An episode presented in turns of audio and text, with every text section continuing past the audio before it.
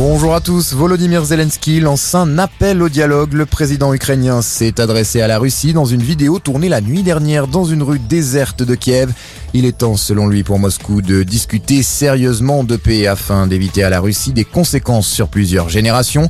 Pendant ce temps, les combats se poursuivent, notamment à Mariupol. La ville portuaire serait sur le point de tomber aux mains des Russes. La BBC affirme qu'elle a perdu son accès à la mer d'Azov en début de nuit et que 80% des bâtiments résidentiels ont été endommagés ou détruits.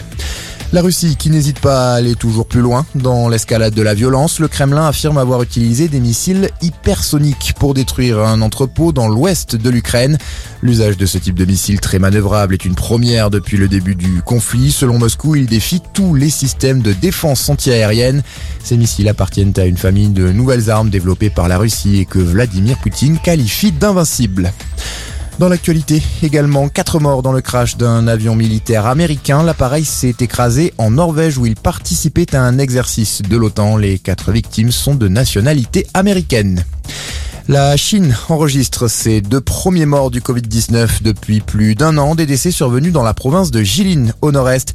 Des dizaines de millions de personnes sont actuellement confinées dans le pays qui poursuit sa stratégie zéro Covid. En France, le nombre de cas repart également légèrement à la hausse. La haute autorité de santé recommande une quatrième dose pour les personnes fragiles de plus de 65 ans. À la page des sports, Fabio Quartararo signe sa première pole position de l'année en Indonésie. Le champion du monde français s'élancera en haut de la grille demain lors du deuxième Grand Prix de la saison. Et puis c'est le premier monument de la saison cycliste, le coup d'envoi ce matin de la 113e édition de Milan-San Remo.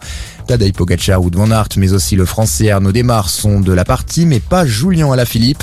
Le champion du monde français a dû renoncer à cause d'une bronchite. Voilà pour l'essentiel de l'info. Excellente fin de matinée à